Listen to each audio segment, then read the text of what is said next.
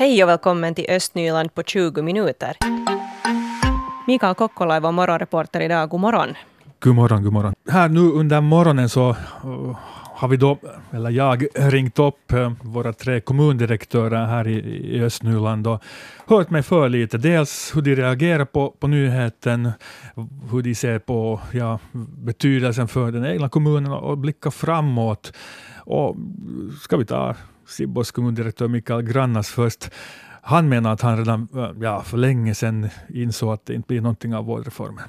Det var klart senast vid årsskiftet att det inte kan, kan bli någonting av, av det hela. Så, så det där inte var det nu. Det var ingen överraskning. Att, kan vi säga en liten överraskning var kanske det att regeringen föll samtidigt. Men själva vårdreformen, att den föll, så var nog helt förväntat. Vad betyder det för Sibbos del? Men för stunden så betyder det egentligen ingenting desto mera eftersom den här gamla reformen utgick ju ifrån att kommunerna inte är aktiva i den här beredningen utan beredningen görs av, av statsmakten och de planerade landskapen. Och via det så har vi satsat liksom på att säkerställa vår grundservice och vi fortsätter med det. Att inte betyder det här för invånarnas del i det här sker ingenting, att kanske lugnare tider en stund. Hur bedömer du då att eh, ja, hela beredningen av vårdreformen påverkar SIB och andra kommuner i Östnyland eh, genom att då till exempel just kräva eh, resurser och, och, och förberedelser och kanske också satt is på, på en del kanske nödvändiga investeringar? Då kanske det här med att sätta is på nödvändiga investeringar nu kanske var den största inverkan. Att annars så hade, drog vi nog en sån linje att, att vi, vi gör nu det minimum som, som krävs för vårdreformens del. Och, och, det där, och via det så har den där reformen inte belastat SIBO så väldigt mycket som kanske det har gjort kommuner, städer som har, har liksom deltagit också med, med stora personalmängder aktivt i beredningen. Men faktiskt det här liksom att nu har det, ska vi säga, uppskjutit vissa investeringar som, som nu säkert kommer upp till diskussion inom en nära framtid. Till exempel vad då? Och till exempel liksom, ska vi säga, vår bäddavdelning och, och, och det är dess utveckling så, så har vi egentligen uppskjutit de investeringarna som har varit planerade där och, de kommer nu säkert upp på tapet efter det här.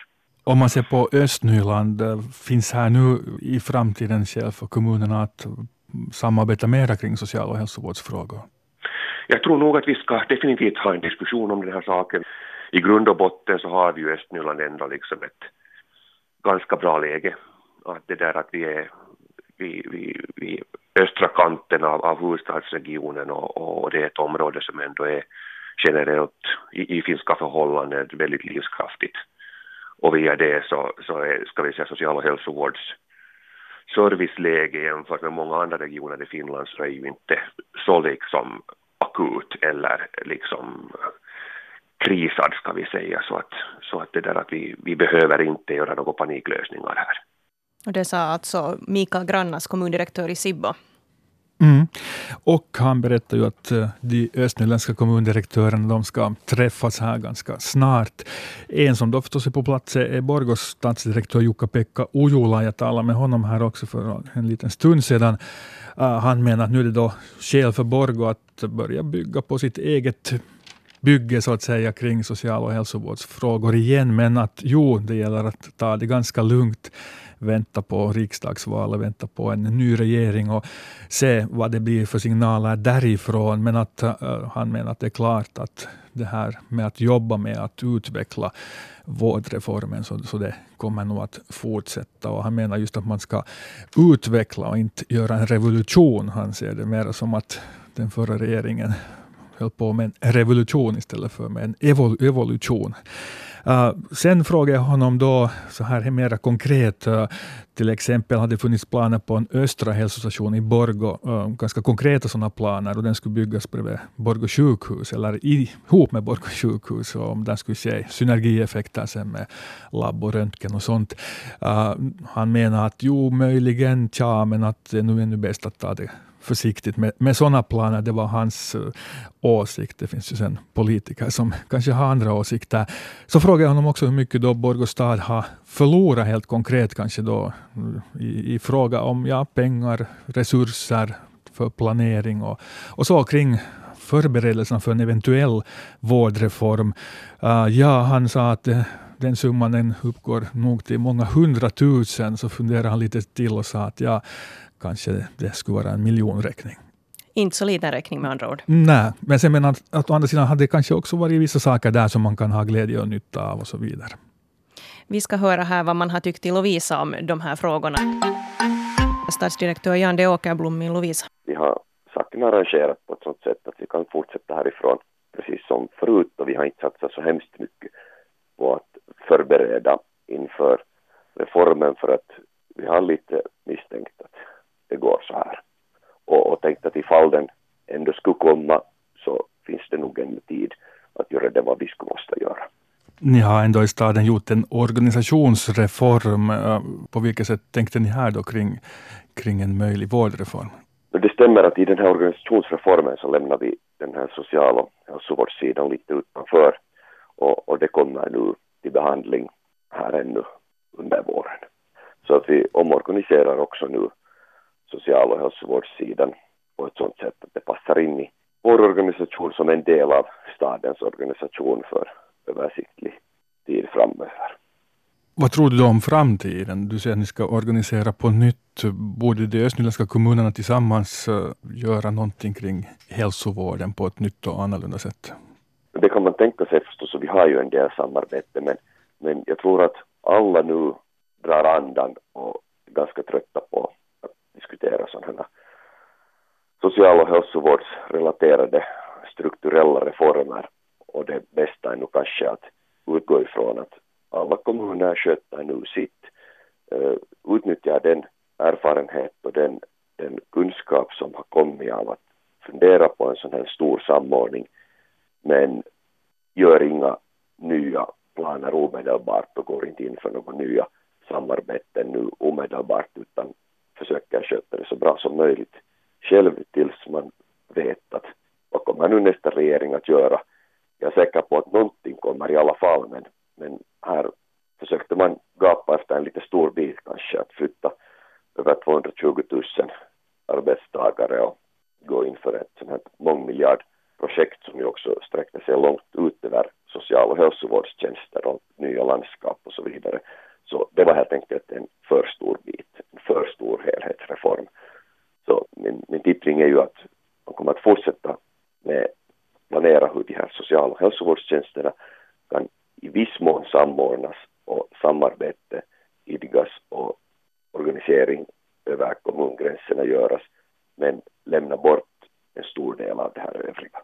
Och det väntar vi nu på och det är inte oss emot att det kommer något sånt så småningom för att tryck finns ju nog på kostnadssidan. Den här våren så kommer att vara en annorlunda vår i Haddom i Lovisa än vad tidigare vårar har varit. Så gott som utan undantag så brukar Hardombäcken under vårflödet årligen svämma över, liksom Lovisaån, som Hardombäcken mynnar ut i. Men muddringen av Lovisaå har inte alltså ännu påbörjats, men ett mångårigt projekt med Hardonbäcken har fått den att flöda fritt utan att svämma över sina breddar. Och vår reporter Stefan Härus han träffar jordbrukaren Ralf Koho i Haddom. Jag befinner mig i Haddom och här rinner inte Haddombäcken men Hardonbäcken. en ska vi säga inom citationstecken biflod till Lovisa å. Här har man haft ett stort projekt de senaste åren. Eh, Ralf Koho, berätta lite kort, vad har man gjort? Eh, man har eh, först, eh, det är egentligen, man har inte fördjupat den på något sätt den här bäcken utan den är bara rensad. Att den är, det är från, från Eh, båda sidorna ta, tagit bort sly och, och, och, sånt och sen är den, är den fördjupad eh, från sidorna, inte, inte, inte själva bäckens, bäckens där struktur har inte ändrat. Och det här ska då hjälpa mot bland annat översvämning? Ja, det, det har, visat sig att det, det har redan hjälpt och, och, att på det sättet har, har, har den här vattennivån eh, sjunkit eh, eh, egentligen mera än vi hade väntat. Nu, nu fungerar igen teknikersystemet och, och, och, och, vi hade ju i fjol, fjol somras eh, började vi då eh, följande skede och, och förbättra tekniksystemen och, och det där här som vi nu står så, så här, här är, har vi gjort både normal kalkning och, och sen, sen på en ganska stor bit strukturkalkning.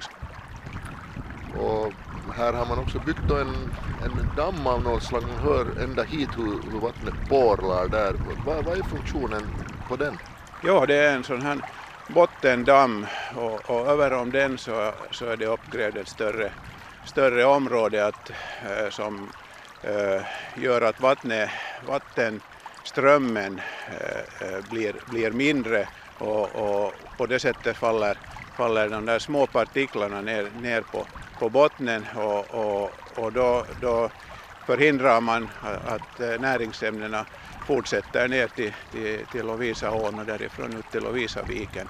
Att, att man ska sen med jämna mellanrum tömma, tömma dem här men, men det på det sättet det där, eh, förbättrar, förbättrar kvaliteten lägre ner. Ja, när, näringsbelastningen helt enkelt minskar. Just det. Ja, du sa att man behöver rensa alltid med jämna mellanrum det här. Hur, hur ofta tror du att det behöver göras? No, jag misstänker nog att det går många år. Den, den är en gång rensad nu efter de här jobben. Då, då kom det ganska mycket eh, löst material i samband med grävningen. Att, att de, de byggdes eh, som, som första åtgärd eh, här i, i nedre ändan då på den här bäcken och, och, och, och sen, sen började det dikas högre upp och, och, och, och det där lösa materialet som då då kom med vattnet ner så, så samlades här i de här bassängerna och, och därför blev de tömda i höstas och jag tror nog att det, det går många år innan vi behöver tömma det på nytt. Nu har ju inte vårflödet kommit igång ännu. Eh, vattnet är ganska lågt här men det där, ja, tror du att det blir några översvämningar i år alls här? Nej, det blir det nog inte. De, de tiderna är förbi nu. Nå, jo, det, nu skulle jag säga det för många, många år. Så det är förstås eh, eh, eh ännu den här Lovisaåns rensning är ju, är, har ju inte ännu påbörjat och, och där närmare Lovisa, Lovisaåns myn, mynning eh, så, så där, där, är ju, där är ju ännu de här översvämningsproblemen kvar. Att det stiger ju vattnet till och med upp på Paddonvägen här. Att, att, att, det blir ju bara ännu bättre sen vad, vad Lovisaån börjar dra bättre så att säga. Men här ska det nu då fungera inga översvämmade åkrar. Vad, vad vinner jordbrukarna annat på det här än att de slipper vatten på sina, sina odlingar? Skördenivån stiger. Det är ju, det är ju kanske det som, som eh, jordbrukaren eh, direkt vinner på det. I dagens läge ska ju alla tänka på miljön och, och man vill ju göra så gott man kan från den sidan också. Och vi hörde jordbrukaren Ralf Koho i Haddom. Turen har nu kommit till Lovisa å som Hardonbäcken alltså mynnar ut i. Och man har än fått tillstånd att gräva och muddra. Men nu väntar jordbrukarna längs Lovisa å på ett stödfinansieringsbeslut från Näringstrafik och miljöcentralen. Och det var Stefan Härus som var reporter här. Och vi har också en webbartikel på svenska.yle.fi östnyland.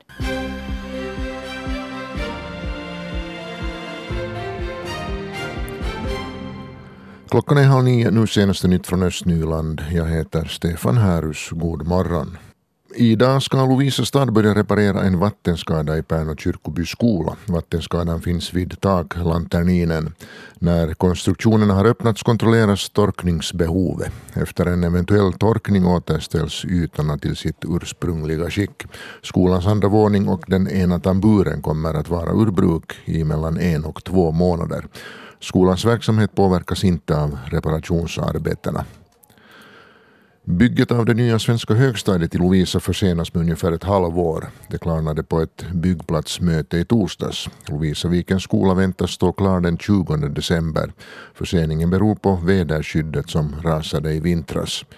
Orsakerna till att väderskyddet rasade undersöks fortfarande. I torsdags klarnade också att det nya skolcentret i Forsby i Lovisa står klart den 3 oktober.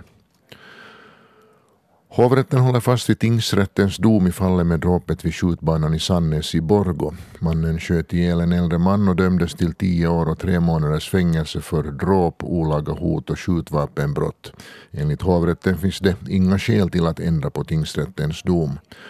Skottet som orsakade den äldre mannens död föregicks av ett bråk om användningen av vägen till den lokala skjutbanan. Och så till ett annat brott mot liv. Förundersökningen i fallet med den döda person som hittades nära skjutbanan i Lovisa i november är nu färdig. Det här skriver tidningen Östnyland. Polisen har fyra misstänkta av flera brottsrubriceringar och bekräftar att brottet skedde i Pyttis men att kroppen transporterades till skjutbanan i Lovisa. Fallet går nu vidare till åklagaren och polisen ska informera mera om fallet idag. Så sport. Hunters kämpar vidare i Finlandsserien i ishockey. Laget vann sin tredje match över JHT från Kalajoki, vilket betyder att slutspelsmatcherna går vidare för Hunters del. Matchen mot JHT slutade 4-2. Redan imorgon möter Hunters S-bolaget Kiekko Espoo. Lovisa Thor mötte under veckoslutet hårt motstånd i kvartsfinalmatcherna i innebandyns första division. Motståndaren Liminga Niittomiehet från Limingo vann både hemma och bortamatchen. Matchen på lördag i Uleåborg vann LNM med 6-3 och matchen på söndag i Lovisa slutade 6-7. Därmed är Tors matcher för säsongen över. ÅIF däremot fortsätter att spela. Sibbolaget vann sin första kvartsfinalmatch med 6-5 mot NST från Vilmanstrand. För första gången sedan 2015 så blev nu Borgå Akilles bandyherrar utan medalj i bandyligan. Laget förlorade alltså bronsmatchen mot Kamparit i Sankt Mikkel i fredags med resultatet 5-10. Jag har nu lagledare Peter Tallberg från Akilles här. God morgon. God morgon. Efter två silver och ett brons så fick ni alltså nöja er med en fjärde plats den här säsongen. Hur känns det här nu? Nå, inte känns det nu allt för bra men det var nu bara så den här gången. Mm. Så där är det med sport. Precis. Ja. Nå, ni ledde där med 4-2 efter 32 minuter, men sen hände något och Kampari gjorde då fyra mål på 11 minuter. Vad, vad var det som hände där med spelet? Nå, inte vet jag om det nu var något konkret som, som hände, men att jag skulle nu vilja säga att den här bronsmatchen, det var nu precis hela säsongen i, i ett nötskal. Det att, att väldigt ojämnt och och berg och dalbana att, att spelet fungerar väldigt bra där då i första halvlek efter som vi, som vi gick, gick upp i, i 4-2 ledning men jag vet inte varför. Inte, inte kan man nu prata om åtminstone att laget inte skulle vara moget heller så men att, att inte sådana ställen som man kanske då liksom inte skulle behöva ha så hemskt brått till, till gå upp i ännu mera ledning utan man skulle ställa lite ha, ha tid till till hålla, hålla det där och så vidare. Och sen, sen den här motståndaren, de fick då bra flyt på så mitt i allt så hade vi då släppt in fyra mål på raken och det, är ju inte, kan ju aldrig vara bra, det är inte, var det inte nu heller. Nej, det börjar bli ganska mycket redan då. Ja. ja. ja. No, men hur analyserar man så här i efterhand då säsongen och den här matchen? Försöker man syndabockar eller hur, hur tänker ni liksom nu?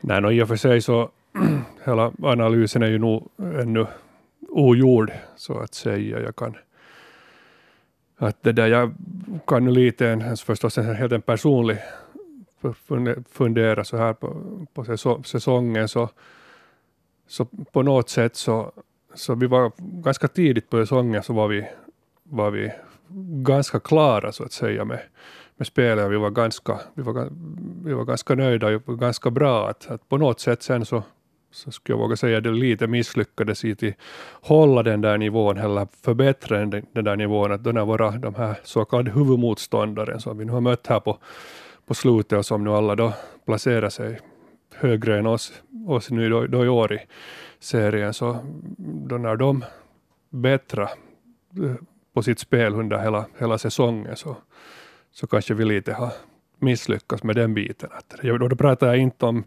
om den här fysiska eh, fysiken och, och, och konditionen på den. Den tycker jag att höll bra och, och förbättrade. Det sköttes bra under Tommy Ekbloms ledning ända från sommaren och, och, under säsongen. Men på något sätt det här med, med själva spelet så, så det, det liksom mm. där, där lyckades vi inte hålla. Så är det mer så här mentalt då att man tar liksom ut segern i förskott eller? Nej, inte, det, det inte på det viset skulle jag inte säga, men att mera, mera då kanske på något sätt att när det blir liksom svårt, så då, då skulle man mentalt måste vara stark både i enskilda matcher och, och varför inte annars och, och liksom mellan matcher och så här. Att det där att om, om man åker på lite skavanker och tappar på någon av nyckelspelarna så här, så det, det skulle inte få synas så mycket, att mycket blir bli så stor grej, utan man skulle bara måste klara att bita, bita ihop tills, tills de är, är tillbaka och, och så vidare. Och, och, sen, mm. och, och, lite kanske åt andra hållet med, att sen när man då tycker att nu har vi igen alla i relativt tipptopp skick, så då, då skulle man inte heller få kanske slappna av, utan det skulle, det skulle man borde kämpa på lika hårt. Östnyland på 20 minuter är en svenska Yle-podcast. Det finns flera poddar på arenan. Jag heter Katarina Lind. Tack så jättemycket för sällskapet. Vi hörs!